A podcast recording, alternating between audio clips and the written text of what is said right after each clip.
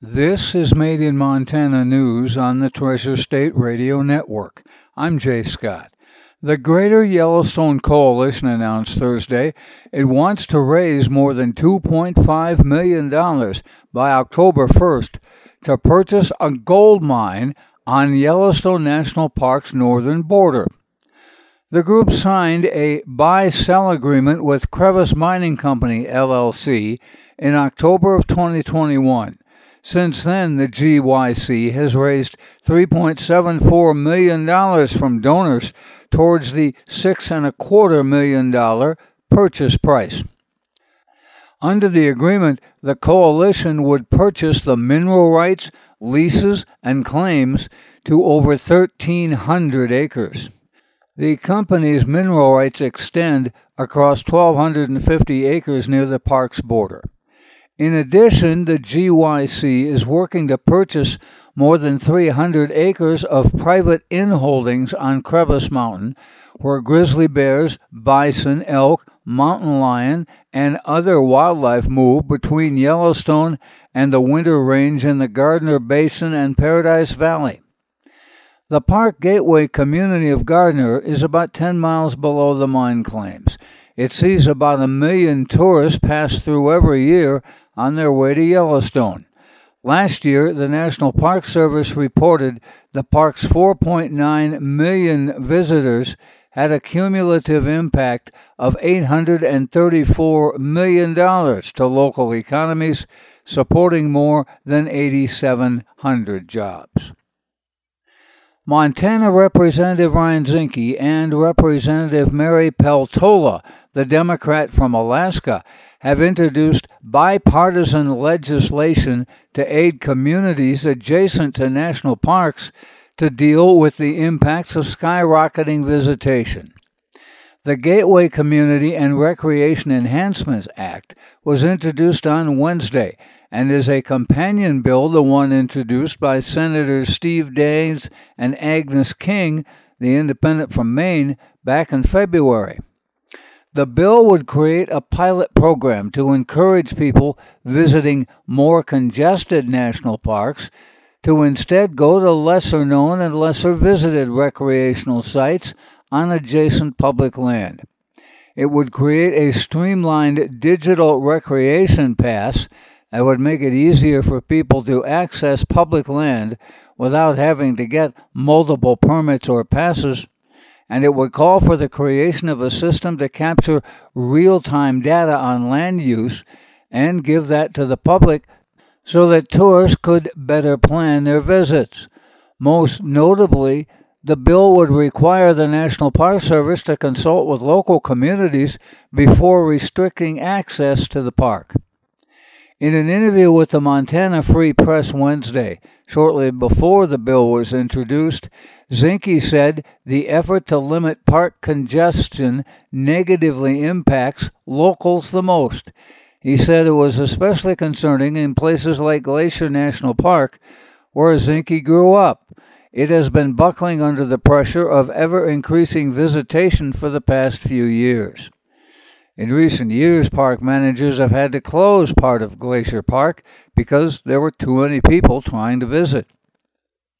It was a mixed session for the legislature's American Indian Caucus, that's composed of 11 indigenous representatives and senators. Representative Jonathan Windyboy, the Democrat from Box Elder, introduced nine bills including one designed to protect the integrity of indigenous families and another to revise Indian education laws. Windyboy's House Bill 317, establishing the Montana Indian Child Welfare Act, was a top American Indian caucus priority this session. Windyboy, on multiple occasions, said that the bill's motivation lay in a pending U.S. Supreme Court case that could upend the federal Indian Child Welfare Act of 1978. Windyboy also called for accountability for the use of state funds to implement Montana's constitutionally mandated Indian education for all curricula. That was House Bill 338. The bill would create a stricter reporting system for Indian education for all. The bill is currently awaiting a decision from Governor Greg Gianforte. One big win for the caucus was the passage of Senate Bill 120, which establishes a memorial highway in memory of the late Blackfeet Chief Earl Oldperson.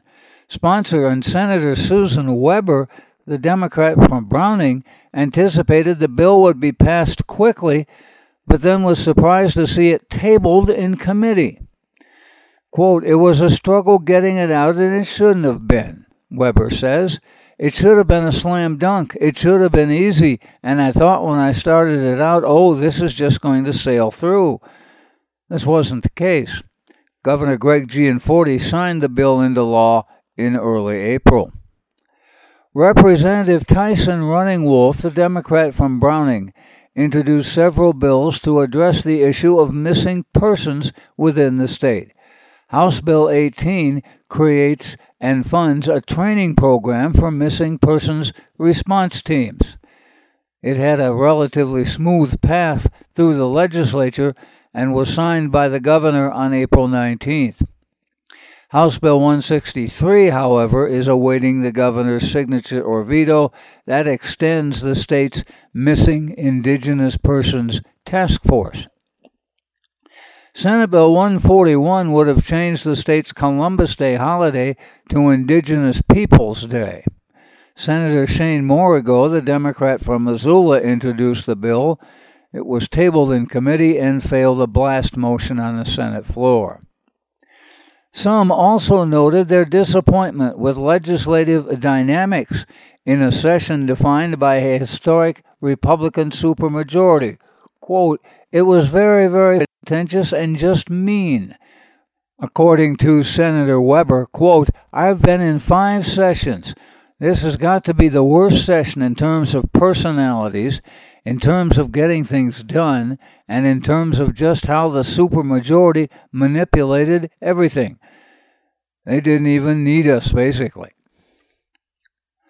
Earlier this year, the Montana legislature dedicated hundreds of millions of dollars from the state's budget surplus to fund income and property tax rebates.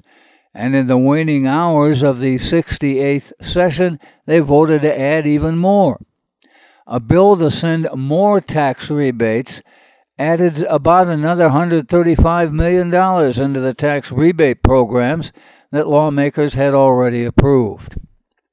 The original bill put $480 million towards income tax rebates. That's up to $1,250 for those filing individual and $2,500 for those filing jointly. $280 million will fund property tax rebates of up to $500 each for the next two years. The new bill would add an additional $100 million to fund more property tax rebates, up to $175 more per person for the next two years. The Department of Revenue has set up a web page with details as to who is eligible for the rebates and how to get ready to receive them. They plan to update it as more information becomes available. A general aviation aircraft made an emergency landing south of Sieben on Wednesday afternoon. There were no injuries and no damage to the airplane. Lewis and Clark County Sheriff Leo Dutton said a Cessna 150 owned by the Sleeping Giant Flying Club ran low on fuel between Helena and Gates of the Mountains and made an emergency landing in an empty field near Interstate 15. Dutton said the pilot, quote, did a good job landing on the field. There was no damage to the aircraft or him. The pilot reportedly took off from the Helena Regional Airport and was operating the plane over Helena's North Valley in what is referred to as a North Practice Area, an area of sky commonly used by general aviators for training. The deputy reportedly helped the pilot obtain more fuel and then blocked off a small roadway adjacent to the field to allow the pilot to get the plane airborne again.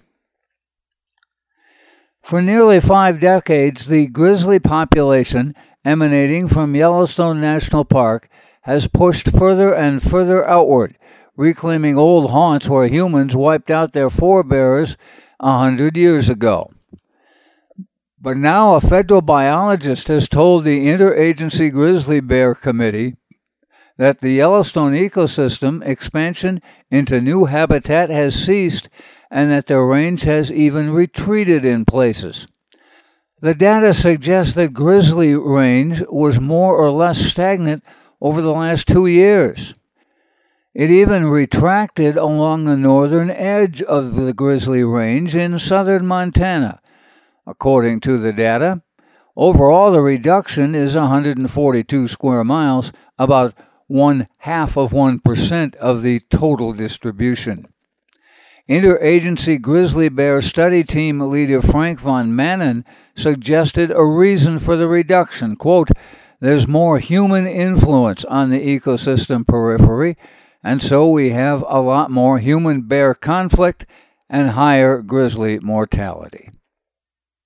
If you need to hear this report again, please check the podcast on our Treasure State Radio or KGRT DB web pages.